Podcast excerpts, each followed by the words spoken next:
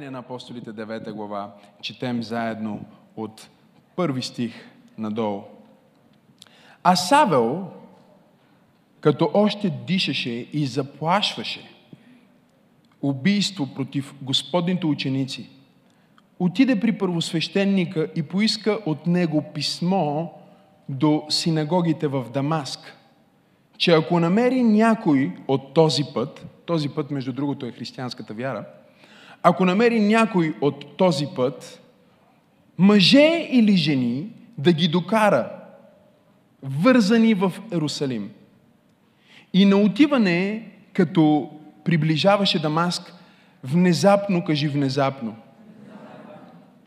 казва, внезапно блесна около него светлина от небето и като падна на земята, чу глас, който му каза, Савле, Савле, защо ме гониш? А той рече, кой си ти, Господи? Кажи, кой си ти, Господи?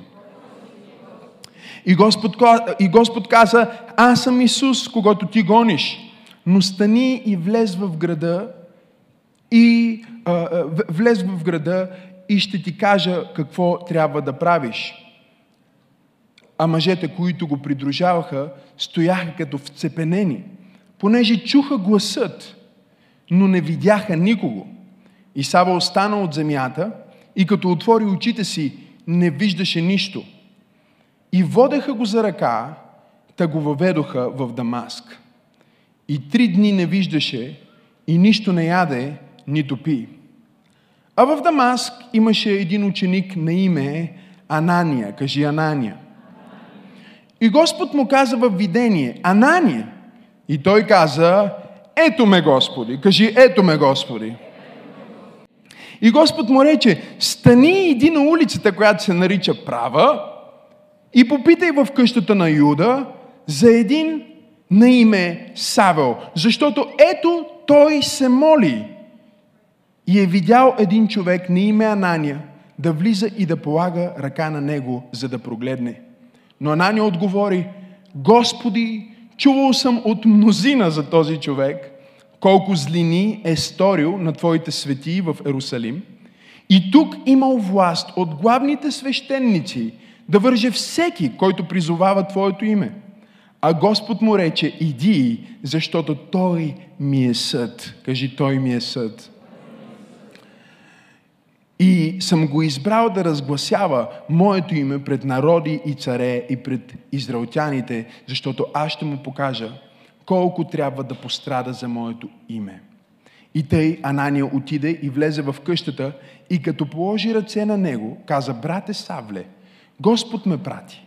Същият Исус, който ти се яви на пътя, по който идеше, за да прогледнеш и за да се изпълниш със Святия Дух. И на часа паднаха от очите му като люспи и той прогледна и стана да се кръсти. Небесни Татко, благодаря ти за Твоето Слово и ти благодаря, че точно както в този последен 18 стих, който прочетохме, има люспи, които ще паднат от очите на хората – има люспи, които ще паднат от ушите на хората. Има люспи, които ще паднат от духовния човек на всеки един, който е представен на това място. Нека Твоето Слово да излезне като чук, който събаря крепости. Святи душа, аз те моля тотално да потопиш това място. Нека всеки, който чува това Слово, да бъде единен и усъвършенстван в Христос. Нека Твоето помазание да освобождава от депресия и страх. Нека Твоето присъствие да изцели всяка болест и нека само Исус и Неговото име да бъдат прославени и издигнати в това послание. И заедно казваме Боже ли по-силно? Ако си водите записки, посланието ми тази вечер се казва Герой в сянка. Кажи герой. В сянка. Окей okay ли си? Чуй, окей okay ли си да бъдеш герой, ама в сянка? Това е много важен въпрос. Десетки от вас и десетки от последователите в социалните мрежи пишат и коментират поредицата героите на вярата, кой от тях си ти. И ако трябва да обобща, 90% от отклика е следния. Пастор Максим, ние сме изумени, че ти проповядваш за Саул вместо за Давид. За Лот вместо за Авраам. За Явис вместо за Еремия или някой популярен съдия. Проповядваш за Естир, проповядваш за Йона. Всъщност това, което те ми казват е, пасторе, докоснати сме и перспективата ни се променя, защото ти ни проповядваш за героите, които ние не очакваме. Проповядваш ни за библейските истории, които някои от тях не сме ги чували, някои от тях не сме ги разбирали, някои от тях дори не сме очаквали, че може да има толкова много откровение за живота ми в три хляба и три ярета и един мех с вино. Всъщност, това, което казват хората, отклика, който аз чувам, е ние сме изумени от това как хора, които не сме знаели, че са важни в Библията, са изиграли много важна роля. Няма нито една дума в страниците на твоята Библия, която държиш в момента в ръката си, която е без Божията воля, която е без Божието присъствие. Разбира се, либералните богослови ще се опитат в момента да бъдат остроумни, да влезнат в теологични дебати за това дали всяка дума е вдъхновена и ако всяка дума е вдъхновена, тогава препинателните знаци дали и те са вдъхновени, защото в оригиналния еврит няма такива. Не се ли изгубва вдъхновението или словото, или силата, или това, което Бог е искал да каже, пастор Максим, чрез превода? Единия превод казва една дума, другия казва малко по-различна дума – и аз бих отговорил окончателно, категорично от моите дълбоки убеждения и познаване не само на Библията, но имам претенции, че познавам автора на Библията и живее вътре в сърцето ми. Мога да кажа, че всяка дума в тая Библия, абсолютно всяко име в тая Библия, абсолютно всеки стих, написан в страницата на тая Библия, е Богов вдъхновен, идва от Божието сърце и не само, че е Богов вдъхновен и идва от Божието сърце, но в посланието до Тимотея апостол Павел каза, всичкото писание е Богов вдъхновено и полезно. Кажи полезно. Всеки герой, описан в Библията, е полезен. Сега, проблема ни на нас понякога е, че ние не искаме да видиме героите в сянка, ние искаме да видиме тези, които аз бих нарекал комерциалните герои. Кои са комерциалните герои? Комерциалните герои в Библията са тия, за които дори Холивуд прави филми. Не знам дали сте забелязали, че Моисей е толкова известен, че има филми за него. А? Смене ли сте? Но е толкова популярен и потопа е толкова популярен, че има купища филми на Холивуд, които разбира се имат своите откачени интерпретации и добавки на това, което всъщност Словото казва, които говорят за този герой на вяра. И затова аз съм вдъхновен в тази поредица и говоря по един или друг начин, малко или много, за героите в сянка. Какво са героите в сянка? Почти във всяка страна има един паметник, монумент, който се нарича също а, на незнайния войн. Понякога е гроб, понякога е просто а, паметник, на който се поднасят цветя на празници и на различни важни моменти за армията и също така за страната. На незнайния войн, на този, който не знаем, че е умрял в войната за нашата свобода, но той е умрял. Тялото му не е открито и името му не е записано, но той е умрял. И ние празнуваме незнайния войн, празнуваме героите в сянка, защото много често в нашите Библии и много често в нашия живот, много често в твоя живот, големия герой не е героя, който стои на сцената, а са героите в сянка, които са застанали до него, за да му помогнат да изгради сцената, да му помогнат да бъде в призива, да му помогнат да постигне всичко, което Бог го е призовал да бъде. Моя въпрос към теб е готов ли си да бъдеш герой в сянка? Без значение дали си призован да бъдеш публичен служител, без значение колко последователи имаш в твоя Инстаграм, без значение колко хора са харесали снимката ти във Фейсбук, без значение колко хора са коментирали отдолу или са я шернали, ти можеш да бъдеш герой. Ти можеш да бъдеш някой, който да остави следа, можеш да бъдеш някой, който да остави отпечатък и можеш да бъдеш някой, който има значение в историята на човечеството. Ние четем в тия пасажи за един ученик. Един ученик от Дамаск на име Анания, кажи Анания. Интересно е в Библията, защото ние имаме в Новия Завет трима човека, които се казват Анания. Имаме трима човека, които се казват Анания и по същия начин ние имаме три вида християни днес. Чукни човекът му кажи кой от тях си ти. Имаме различни видове Анания. Имаме Анания, който не може да бъде в сянка. Той е Анания на четвърта глава на Деяния на апостолите. Жена му се казва Сафира. Анания и Сафира са част от ранната църква. Те са част от обществото в Ерусалим. Хората на църква слушат проповедите на Петър и в един момент Бог се задвижва толкова силно в сърцата на хората, че Библията ни разказва как без служител в църквата да се изправи и да ги насърчи да съберат десятъците си или пък а, даренията си, както искате ги наречете, или ако сте от някои от по-старите църкви, дискуса си.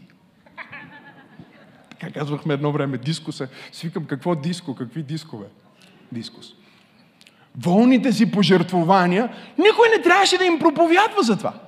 Не знам дали сте чели за това. Тук ли сте? Библията ни казва, че имаше голяма благодат, кажи голяма благодат. Имаше голяма благодат върху апостолите и чрез тях ставаха изумителни чудеса и знамения и вярващите се събираха на всяко място. Те ходиха в неделя на църква да слушат Петър или а, Йоан или там, който е проповядвал, но същевременно ни казва, че разчупваха хляб всеки ден. И в тази благодат обаче вижте какво се случва. Един човек на име Варнава отива и Библията казва, че имаше имот, той е от Кипър, имаше имот и човек отива и си носи имота и казва, е това е целият ми имот. И го дава и Библията казва, че не си слагаха даренията в кофата, а ги слагаха в краката на, а, а, на Петър. Петър рибар изведнъж стои, отдолу му се подреждат пари, злато, имоти. Не знам дали сте тук в църквата днес. И той стои там и всичко това идва към Божието царство. И той го разпределя през църквата, за да може да се върне обратно към обществото за достигане, за спасение, за изграждане, за изпращане на мисионери, един куп други неща. И докато това се случва обаче, Варнава е специален, защото той носи своето дарение и след като е дал своето дарение, както никой не знае кой е Варнава, изведнъж вече всички знаят кой е Варнава. Варнава е седял някъде отзад в църквата, не е бил много известен, дори не е бил непременно някакъв лидер. Обаче, когато дадеш голямо дарение, не знам дали има хора в църквата, когато дадеш голямо дарение и го дадеш с правилно отношение, има нещо духовно, което се случва. Бог вижда твоето отношение, че ти наистина искаш да се отдадеш напълно. Наистина не задържаш нищо в сърцето си. Наистина ти казваш, Боже, всичко е за твоето дело и аз ти уповавам. И това е отношението, с което Варнава го направи. Варнава не даде своето дарение, за да стане пастор, не даде своето дарение, за да седне на първия ред, не даде своето дарение, за да стане известен. Варнава беше окей okay да бъде герой в тук ли сте тази вечер? Той беше окей okay да бъде герой в сянка. Ние го виждаме в последствие в служението на апостол Павел. Беше окей okay да бъде герой в сянка. Той беше окей okay да бъде първо учител на Павел и да го представи пред апостолите и после да дойде като чирак на Павел и да му помага в апостолското дело. Той беше окей okay да бъде герой в сянка. И когато той донесе дарението си, изведнъж от Варнава, Библията ни казва, че апостолите разпознаха върху него, че и той е апостол. Изведнъж от герой в сянка стана герой на сцена. Има ли хора в църквата тази вечер? Изведнъж от безизвестен стана малко по-популярен. И Анани и Сапфира са мъж и жена, които ходят на църква и те искат също да служат на Бог. Не знам дали има хора в църквата.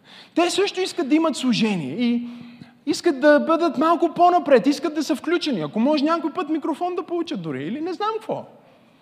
Искат да бъдат лидери в църквата и си казват, как да станем лидери в църквата? Ами ето, Върнава даде целия си имот, са и ние да дадем целия си имот и ние ще бъдем като Върнава и станем лидери в църквата. Дале обаче, понеже не сме готови да си дадем целия имот, защото не вярваме, че същото, което стана с Варнава, ще стане и с нас. И между другото, защото не сме окей okay да бъдем герои в сянка. Нека си продадеме имота, обаче, като носиме дарението, ще кажем, че е всичко, за да може да изглеждаме като Варнава, обаче същевременно, нека си задържиме една част, за да може за всеки случай, ако Петър не ни направи апостоли, не знам дали има хора в църквата. Ако, ако, ако останем в сянка, Анания, ти не искаш да бъдеш сянка. Анания казва, о да, не искам да бъда в сянка. Не може с такова голямо дарение да бъда и в сянка. Трябва да бъда по-явен, ако ще дам такова голямо дарение. Така че нека направим така. Нека да отделим една сума, да дадем друга сума, ма като отидем, ще се правим, че сме като всички други. Нали? Ще ходим в пробуждане, ще изповядваме ценностите, ще ръкопляскаме дори от време на време, обаче когато стигнем до неща, които са малко по-лични, нека да си запазим стария модел, нали? И това е опасно, защото ако ти искаш да бъдеш като този Анания, той не свърши добре. Библията ни казва, че той влезна пред Петър и каза, ето парите, за които продадохме земята, искам и аз да дара всичко, както другите направиха. И Петър го погледна и му каза, докато парите ти и земята ти бяха в твое притежание, някой накара ли те да ги вземеш или да ги дадеш?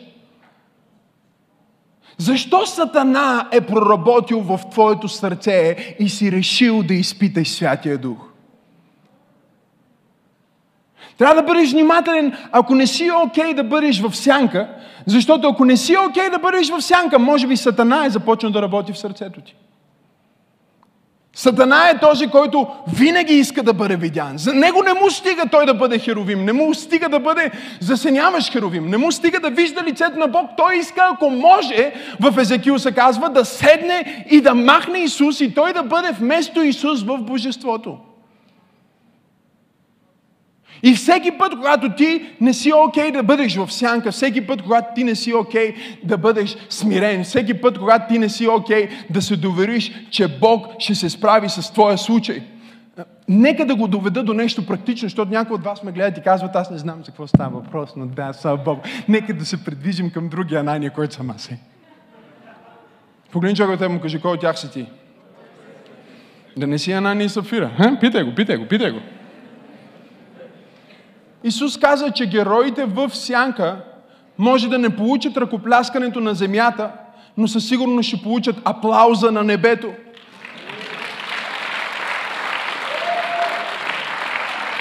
Аз се опитвам да проповядвам на единия човек, който казва, пасторе, аз съм бил в тази църква от ден едно, дал съм си десятъка, чистил съм, никога не съм те срещал и никога не съм те поздравявал. Ти си човека, който аз проповядвам в момента. Ти си героя в сянка. Ти си човека, който идва по-рано и си тръгва по-късно, който чисти туалетната и никой не знае твоето име, но Бог знае твоето име. Той знае твоята жертва и ако ти си в сянка или си скрит, това е само защото Бог иска да те благослови наяве и то не просто наяве пред хора, а наяве пред небето.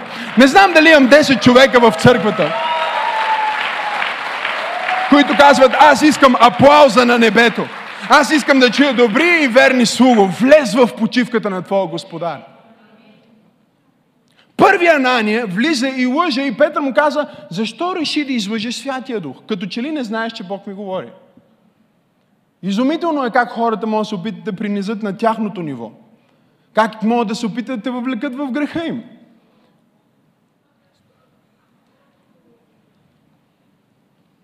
Това е когато ти не можеш да бъдеш в сянка. Когато ти не можеш да бъдеш в смирение, когато ти трябва да вземеш кредита. Това показва, че ти искаш да си в контрол. Да дадем дарението, ма да задържим малко за всеки случай, ако Бог на Варнава не е същия Бог. Може би няма да ни отговори на нас по същия начин. Нека идваме на църква, ама да вземе всичко друго от тази църква, ама почет да не вземеме и ред да не вземе, да, да вземе това, което си мислиме, че е окей. И да видим дали ще стане нещо по-специално в живота ни, дали ще ни светне светлината, за да станем нещо по-специално или нещо повече. Ако това е твоето мислене, не дей да изпитваш Святия Дух. Не дей да изпитваш Святия Дух. Бог ни говори. Ние не сме глупови. Това, че сме вярващи, не значи, че сме тъпи. Това, че сме вярващи, не значи, че сме наивни. Това, че сме християни и ходим всяка неделя на църква, не значи, че си оставяме мозъка в фоето и влизаме тук като дух и душа. Това не е някакво хипи движение. Благодаря за това, амин, на първи ред от лявата страна. Това не е просто нещо, е, е където си дошъл да чуеш някой, за да те накара да се чувстваш окей okay за малко. Това е промяна на живота. Бог не иска просто да ти даде малко от себе си, Той иска да ти даде всичко от себе си. Но аз съм видял в живота, че героите на сцената са героите, които са окей okay да бъдат сянка. Това са героите, които нямат нужда от приемането, нямат нужда от аплауза, нямат нужда от позицията, нямат нужда да бъдат разпознати или издигнати.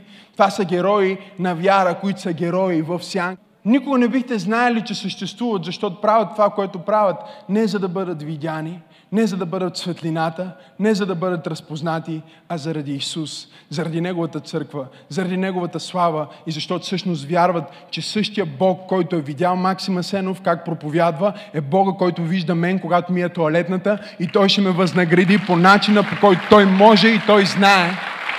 И това, че аз съм в сянка, не значи, че не съм важен, а значи, че имам роля в сянката. Погледни човекът и му кажи, само силни хора – могат да оперират в сянка.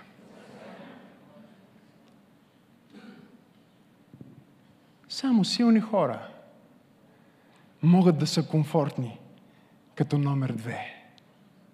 Можеш ли да бъдеш номер две? Ада, през който минава семейството ти, защото и двамата искате да сте номер едно. Ако и двамата решите да бъдете номер две, защото всъщност сте,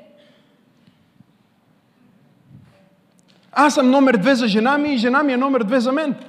А кой е номер едно? Исус е номер едно между нас. Само силни хора могат да бъдат За всеки успешен мъж има още по-силна жена.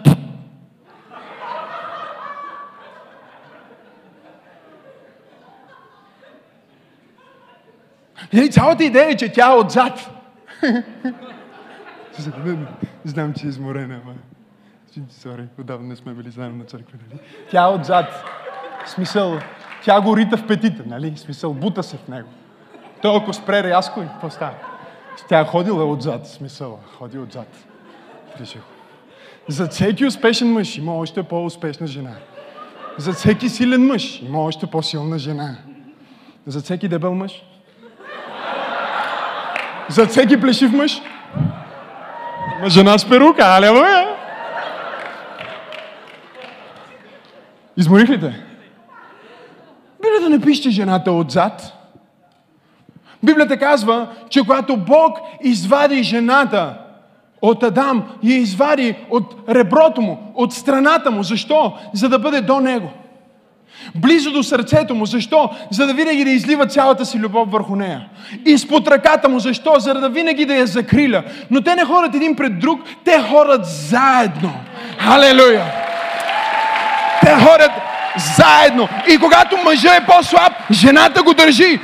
Когато жената е по-слаба, мъжът я държи. Ние не проповядваме тук някакво благовестие. Мъжете са повече, жените са по-малко. Ние проповядваме някакво благовестие. Има само две вида, два вида творение на земята. Едното е новото творение и другото е старото творение. И в това няма пол, няма раса, няма цвят на кожата, няма цвят на косата, няма банкова сметка, няма квартал, няма значение откъде си, няма значение кой си. Ако Исус Христос живее в сърцето ти, не се притеснявай дори да бъдеш в сянка, защото светлината свети най-добре. Трудно е да светиш, когато е светло. Трябва да бъдеш окей, okay, да бъдеш в сянката. Кажи герой в сянка. В сянка не значи, че си нещо по-малко. Имаме другите герои. Тук ли сте? Другия Анания го имаме към края, към края на Деяния на апостолите. Знаете ли кой е? Той е друг, той е интересен също. Той е Анания, един от последните първосвещеници, преди разрушаването на храма в Ерусалим. Един от последните хора, с които апостол Павел се видя, преди да тръгне към Рим. Когато Павел стоеше за да бъде съден там, Библията ни разказва, че този Анания заповяда да му ударят плесник през устата. Плесник през устата, чуйте това. Плесник през, през устата не е просто, защото да му ударят един тупаник. Нали? Дори един простак може да ти удари тупаник. Дори един простак може да те обиди. Няма нужда да си първосвещеник, за да удариш шамар на някой или да заповядаш на някой ти удари шамар. Може да бъдеш расист, може да бъдеш какъвто искаш там. Омразата е универсално качество на всички хора. И ти го имаш. И Бог знае. И аз го имам. И Бог знае. И всеки ден, когато ти си ново творение, ти трябва да се справиш с това, а не да го криеш. Втория Анания е Анания, който е религиозен. Разбирате ли, отвънка всичко му е правилно. Той си дава десятък от Джоджана и Магданоза. Той не крие, както Анани Сафира. Една стъпка по-напред. Той е в служение, той е напълно отдаден. Но той е под закон в своята праведност. Кажи на човека до тебе, кой от тях си ти? Той е първосвещеника Анания, който се изправя и заповядва на един от хората в сянка. Когато си герой в сянка, трябва да си внимателен на кой герой на сцена помагаш. Защото иначе можеш да бъдеш запомнен като герой, в безименния герой в сянка, който удари шамар на апостол Павел. И това не е хубаво, с което да бъдеш запомнен за това. Не е готино просто. Той казва, ударете му шамар и апостол Павел, толкова го харесвам. Той е типичният човек, който вече е срещнал Бог. Знаете ли какво е човек, който е срещнал Бог? Това е човек, който не му пука кой си. Той вече е срещнал Бог. В смисъл може да те уважава, обаче не го плашиш, защото той е срещнал Бог. В смисъл той беше на кония и внезапно падна от кония и каза, кой си ти Господи? Той не знаеше кой е, ама знаеше, че е Господ. Когато Бог те пипне, може да не знаеш точно дали е Иешуа Хамашия, или Исус Христос, или е Хесус, или как точно е на твой език, но знаеш, или е Иса, ако си от някой от тия страни, Иса Меси, не може да не знаеш точно как да го произнесеш или как да го напишеш, но когато Той е Исус, за който аз проповядвам, те пипне, има едно нещо, което ти със сигурност знаеш. И то не е, че Той е твоя спасител. Това го знаеш малко, след това. Първото, което разбираш е, че Той е Господ. Той е Бог, Той е шеф и Той е суверен, няма никой като Него. И когато срещнеш Исус, не само като Твой Спасител, а като Твой Господ, ставаш някакси свободен, защото хората не могат да ти изплашат. Религиозните хора не могат да ти изплашат. Виж такъв майтап. Удря му шамар, този човек. И шамара не е просто за да му удари шамар, а е за да покаже, че той е престъпник. Че няма право да говори, че е нечист. И апостол Павел се издига погледа и казва, Господ тебе ще те удари вароса на гробница. О, как обичам смирение. Това е смирение. Някои хора говорят смирение, смирение. Те разбират смирение като, нали, он е мудра шамари, той казва, ето другата буза. Удари му шамаре, Павел го погледне и каза, Господ, тебе ще те фрасне вароса на гробница. Сега той не му каза вароса на гробница, защото е ядосан или просто за да го обиди а за да може да направи препратка към тези, които Исус нарича вароса на гробница. Това са фарисеите, това са садокеите, това са хората на религия, които имат своята праведност, които смятат, че всички други са нещо по-малко от тях, защото те са открили Бог и това, че са открили Бог, сега им дава право да бъдат в светлината и да бъдат в светлината и да се чувстват важни, защото са в светлината и са забравили откъде са дошли и сега съдат хора, които трябва да чуят. Кой от тях си ти? Съдиш ли хора, които трябва да чуеш? Удари му шамар. И той го погледна и каза, Бог тебе ще удари въроса на гробница. И един от хората се обади и му каза, как смееш да говориш така на първосвещеника? И той каза, извинете, не знаех, че е първосвещеник. Сега нека да ви обясня нещо, защото знам, че не може да го схванете, ако не сте чели дълго време Библията. Всички знаят кой е първосвещеник, а Павел със сигурност знае. Да. В смисъл, най-вероятно Павел си е пил кафето с него. Не знам дали сте тук. Предишният първосвещеник всъщност беше първосвещеника, който даде специално разрешение на апостол Павел да отиде да преследва християните в Дамаск. Той беше фарисейн на фарисеите. Павел не беше случайен човек. Той знаеше кой е първосвещеника. И плюс това, дори да не знаеше кой е първосвещеника, първосвещеника е облечен като първосвещеник. Смисъл, той е различния, с ефода, с шапката, с многото роби. Той е първосвещеника. Дет стои по средата. Той дет заповядва какво да се случва. Той е първосвещеник. Но апостол Павел казва, извинете, не знаех, че е първосвещеника. Той казва, извинете, защото не иска да хвърли позор към офиса му. Защото ние сме хора на почет. Затова ние нахвърляме позор към офиса на министър-председателя, ние нахвърляме към, позор към офиса на президента, ние нахвърляме позор към полицая, ние нахвърляме позор не защото сме съгласни с всичко, което прави министъра, не защото сме съгласни с всичко, което прави полицая, а защото почитаме властта, защото всяка власт идва от Бога и ние почитаме офиса на този човек. И ако ние се научим да почитаме офисите на хората и позициите, които са им дадени в живота, може да стане така в живота ни, че Божията слава трябва да дойде и да промени сърцата на хората, които са в тия позиции. Но ако ние ги плюем и ги мразим заради това, което правят и по този начин плюем техния офис, тогава Бог няма място да се движи, защото Бог се движи само с почет. Апостола каза, извинете, не знаех, че е правосвещеник. Той знае, че правосвещеник не лъже. Това, което всъщност се опитва да каже е, не това е начина по който действа първосвещеника. Не това е начина по който говори първосвещеника. Той не заповяда да бъде ударен като първосвещеник. Той заповяда да бъде ударен като човек. И човек, който не знае какво да прави с властта, трябва да стои в сянка. Кой от тях си ти?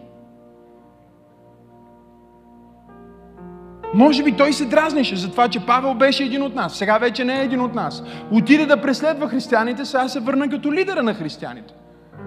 Ние му дадохме разрешение, дадохме му власт, сега той прави нещо друго. Дай да го накажем, дай да го обвиним, дай да кажем, че е престъпник, че е направил нещо, което не е направил. Да го обвиним за това, че нашата юдейска религия не върви. Да обвиним пробуждане, че църквата ни е малка.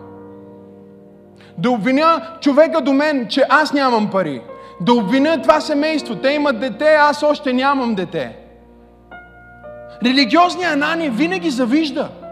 Дори когато той не е в сянка, той винаги гледа какво има другия, какво е постигнал другия, защо го има другия, а го няма той. Библията говори за зависта и зависта е страшно нещо. Не знам дали може да се съгласите с мен. Завистта е много страшно нещо. Добри хора с завист ще направят много лоши неща, които не очакваш, че могат да направят. От завист. Какво е завист? Завист е себе праведно. Защо той има това, което аз нямам? Защо той е в светлината, а не аз? Защо аз съм в сянка, а не го виждат? Защо нейните деца учат в това училище, а моите деца не учат в това училище? Защо тази позиция се отваря за тия хора, не се отваря за уния хора? Завистта може да приеме всякакви роли. Тя може да приеме ролята на жертва, кажи жертва. Когато нямаш сила и си завистлив, си жертва и жертвите се мазнат. Това, че, те, че ти лайква снимката, не значи, че те харесва, просто значи, че харесва живота, който имаш и би искал да го има. Mm-hmm. Не всеки, който ходи след тебе, ти е последовател. И ловете хората след агнетата.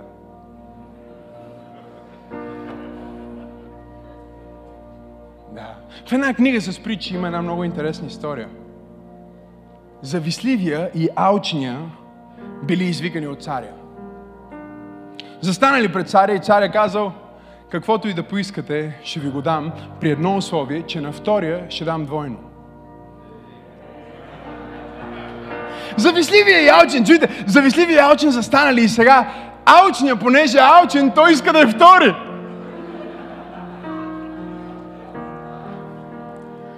Завистливия, понеже завижда,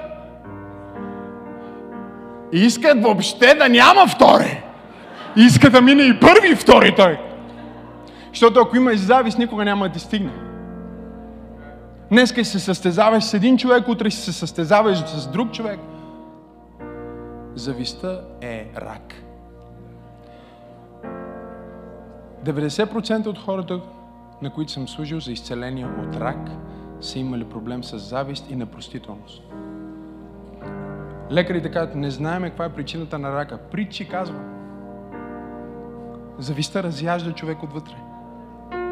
Непростителността разяжда човек отвътре. Стоят двамата, вече спорят, много разгорещен спор. И най-накрая вече завистливия казва, аз съм първи. Аз, аз ще бъда първи. Той казва, окей, бъди първи. И виж какво казва завистливия.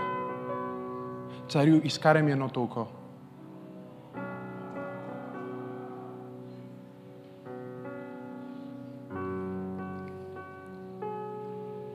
Изумително, а? Притча. Научихте ли нещо?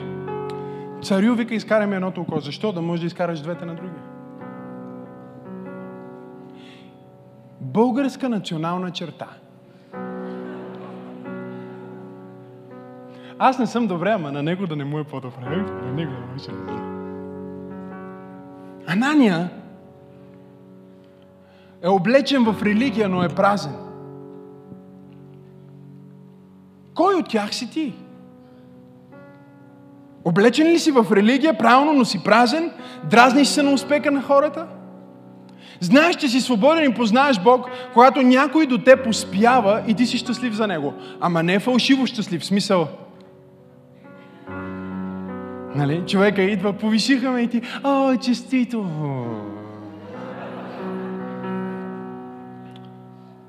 Не, не, не.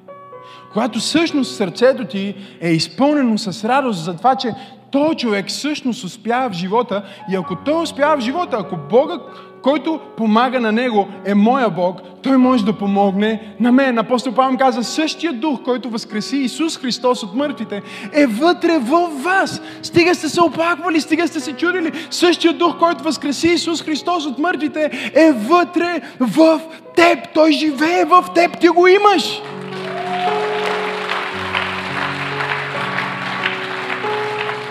Анания, който е светски, Анания, който е духовен. Анания е изумително, защото Анания означава три неща. Името Анания означава разчупен, кажи разчупен. Името Анания означава обичан от Бог, кажи обичан от Бог. Това е специално име. Ние имаме три Анания, имаме три значения на името Анания. Аз не мисля, че това е случайно. Но нека се върна на моя Анания. Стои си един ден вкъщи и какво ли се моли Анания? Ето какво се моли според мен. Бъдете с мен, свършвам. Той се моли и казва, О, раба, шака, Господи, искам да проповядвам на езичниците. Ако ме изпратиш, дори при езичниците ще проповядвам. Искам църкви да започвам. Татко, използвай ме. А, каквото поискаш, това ще направя. Аз ще ти служа. Аз искам да проповядвам. Искам да бъда бит за тебе. Искам да стоя пред свещеници за тебе. Искам да стоя пред царе за тебе. Искам да обиколя света за тебе. И Бог му казва, вау, толкова се радвам за всичко това, което искаш. Между другото, чул ли си има един Савел? Всичко това, за което се моли, искам да го използвам Него.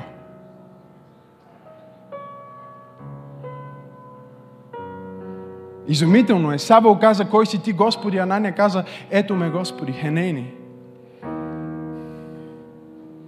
И Бог му каза, да, е, това е твоята мисия в живота. Никой няма да бъде кръстен на твоето име.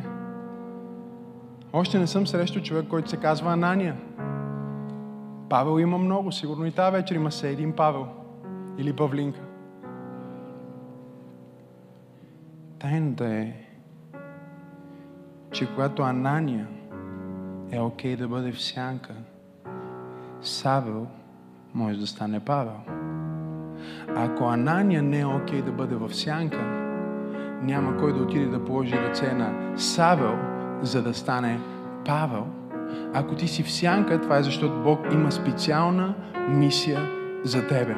Това е за всички майки, които си казват, аз станах майка, не мога да правя това, което искам. Може би това е което Бог иска ти да правиш. Може би това е твоя Савел, който ще стане Павел, може би точно твоето дете ще надхвърли твоите мечти. Може би точно този човек, на който боговестваш, ще стане проповедник. Не мога ти обещая, че ти ще станеш проповедник и ще станеш като апостол, защото това е нещо, което Бог избира. Но едно е сигурно, ако ти си окей okay да бъдеш в сянката, ти ще бъдеш запомнен като герой, който е повлиял на стотици и на хиляди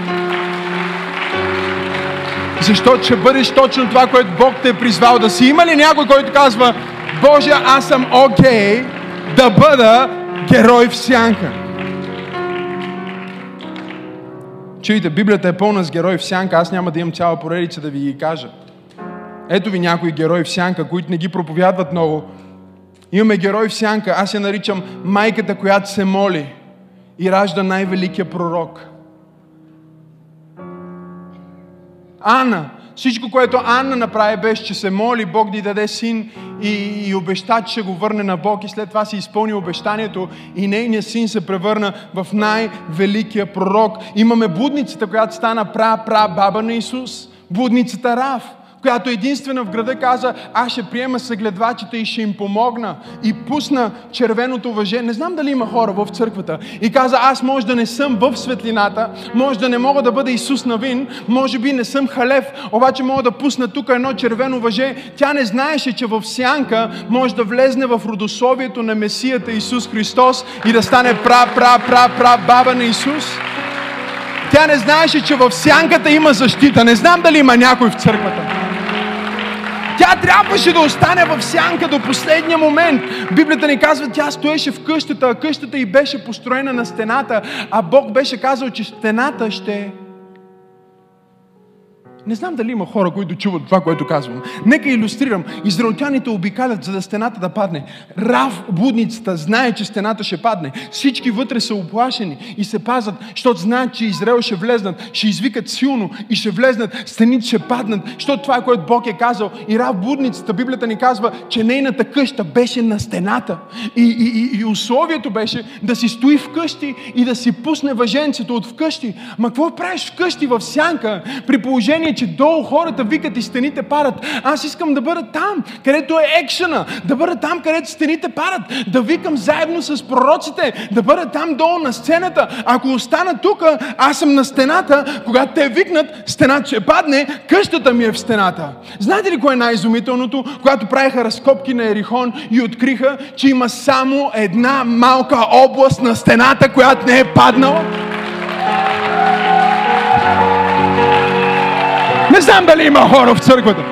Има само една, нека ти кажа коя е тази малка област. Това е стаята на будницата, която каза, аз ще бъда в сянка. Там, където съм, Бог ме пази. Когато съм себе си, Бог е с мен.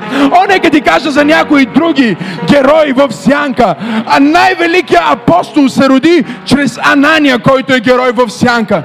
Има празен гроб, за който проповядваме, защото има Йосиф от Ариматея, който беше герой в сянка. Всички проповядват за Нееман. В книгата ми пише за Нееман и как беше изцелен от Елисей. Но имаше една слугиня в дома на Нееман, която му каза, о, не знаеш ли, че в Израел има пророк. Слугинята е герой в сянка. Пасторе, какво се опитваш да кажеш? Опитвам се да кажа, че няма Естир без Мардухей. Опитвам се да кажа, че няма Илия без Елисей. Опитвам се да кажа, че няма Давид без Йонатан. И колкото по-голяма е светлината, която ще свети върху тебе, толкова повече хора в сянка ще трябва да имаш, които ти помогнат да носят тази светлина. Не знам дали има някой в църквата. Моисей знае за какво проповядвам. Моисей, целият му живот е пълен с герои в сянка. Роди се заради шифра и фуа. Две баби, които не се страхуват да пренебрегнат заповедта на фараон да убият момчетата. Беше пуснат по реката Нил заради майка му. Ако ви питам как се... Ако ви питам за най-известния библейски герой, сигурно 90% от вас ще кажат Моисей или Авраам. Ако ви питам за майката на Моисей, как се казва майката? Как се казва тая луда жена, която каза да ме убият? Да убият мъжа ми, да убият дъщеря ми, да ни изгорят къщата. Това бебе аз няма да го дам. Как се казва? Юхаведа. Ма ти не знаеш името, защото тя е герой в сянка. Да, пусна го по реката, после друг герой в сянка. Дъщерята, принцесата, го извади. После още един герой в сянка. Сестра му, която отиде да викне майка му, за да майка му да го кърми.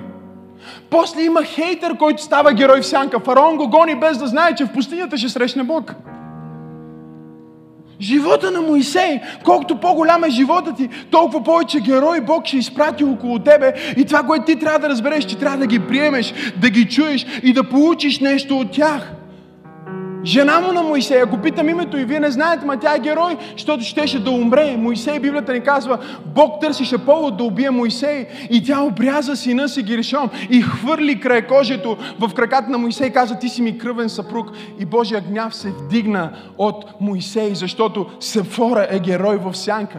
Арон е герой в сянка, поне беше до един момент, после направи златното теле, покая се, после пак се върна, ама той превеждаше на Моисей. Моисей дори не можеше да се изкаже. А, а, Арон трябваше да е герой в сянка. Йотор беше герой в сянка. Всички хвалим Моисей, че е велик лидер, ама Йотор, езичника, беше този, който отиде при Моисей и му каза точно как да си разпредели народа, за да той да не прегори и народа да не прегори. А, свързвам, знам, че ви идва в повече, обаче най-великото постижение на Моисей, ако ви питам, е, че построи е, скинята. И ако вие казвате това, не сте чели Библията, защото Моисей не опъна нито една завеса и не заби нито един пирон. Библията ни казва за друг герой в сянка. Веселиил, Веселиил знаеше как да построи скинята. Моисей само знаеше как да види скинята. Аз се опитвам да проповядвам на герой в сянка. Моисей имаше нужда от толкова много герои в сянка, които да дойдат и тайно да му помогнат, че дори при смъртта му Библията ни казва за друг небесен герой в сянка. Архангел Михаил отиде да се бори с Луцифер, за да вземе тялото на Моисей. Аз се опитвам да ти кажа, че Архангел Михаил не е по-малко от тебе. Веселиил не е повече от тебе. Опитвам се да ти кажа, че Сефора не е по-малко от тебе. Опитвам се да ти кажа, че Йохаведа не е по-малко от тебе. Ако ти си герой и си герой в сянка, може би Бог те е направил да родиш Моисей или да запазиш Моисей или да помогнеш на Моисей. Не дей да се опитваш да бъдеш нещо, което не си. Просто дай слава на Бог, че Той те е сложил в сянката. И той казва, в сянката на моите криле аз ще те скрия. Под присъствието на моето помазание аз ще те прибера. Кажи герой в сянка. О, безбройни, безбройни, безбройни. Някои хора ще що в Библията апостол Павел написа Филимон. Филимон, какво е това послание Филимон? Една страничка Филимон. Това е страничката, която не си чел в Новия Завет. Той пише на Филимон, който е герой в сянка и му казва, тук има един Онисим, който искаме да го, да го вземеш обратно. Той беше роб, когато избяга от тебе, обаче може би в затвора, като са били. Той се е спасил и сега ти го пращам, а не ти го пращам вече като роб, а ти го пращам като свободен. Ако ти дължи някакви пари, аз ще ги върна, а нека ти напомня, че ти ми дължиш много, защото се спаси чрез мене, но все пак ще ги върна, няма проблем. Смисъл, пиша го там вътре. Унисим. Защо трябва да имаме в Библията цяло послание Филимон, написано от апостол Павел, защото апостол Павел разбра, че понякога хората, които ти не знаеш или не мислиш, че са важни, са най-стратегическите за твоя живот. Той му каза, твоя роб може би ще стане твоя пастир. Нека ви дам малко спекулативна църковна история. Епископа на Ефес след Тимотей се е казвал Унисим – човека, който е събрал всички Павлови послания и е помогнал да бъдат в Библията, се казва Онисим. Аз се опитвам да проповядвам за роба в сянка, опитвам се да проповядвам за вярващия в сянка, опитвам се да ти кажа, че такъв какъвто си си достатъчен, Бог те е създал така, просто се отдай на Него и му кажи, не моята воля, а Твоята воля да бъде. Това, което Ти казваш е по-добро, това, което Ти мислиш е по-добро, това, което Ти искаш е по-добро. Аз никога не исках да имам църква, но Бог ми каза, започни тази църква. Защо? Може би има някой герой в сянка, който трябва да излезне от тази църква. Затвори очите си точно сега, там където си издигни ръцете си. Аз вярвам, че Господ ти помага да видиш, че номер две не е по-малко от номер едно.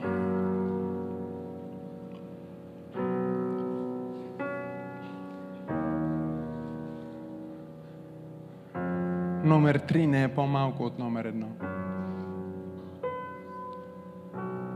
Номер четири не е по-малко от номер едно. Номер 5 е числото на благодат. Не е по-малко от номер 1. Номер 6 не е по-малко от номер 1. Номер 7 е любимото число на Бог. Ако питаш, кой си ти, той ще каже, аз съм 7. Ти казваш, аз искам да съм номер 1, а Бог е номер 7.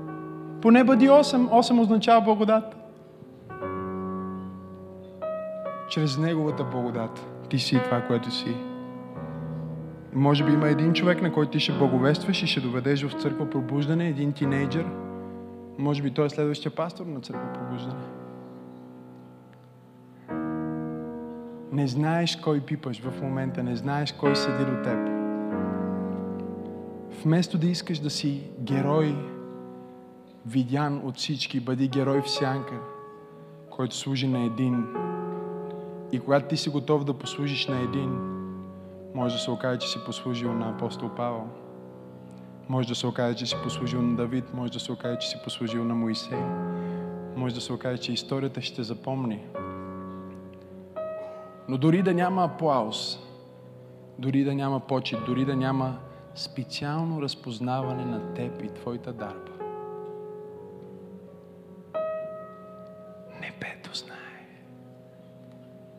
Ако това послание те е благословило, не пропускай да се абонираш, за да получиш всички други проповеди, музика и актуално съдържание от Църква Пробуждане. Ако искаш да ни подкрепиш, можеш да отидеш на awakening.bg или maximasenov.org за повече информация. И защо не споделиш това послание с някой твой приятел? Бог да те благослови!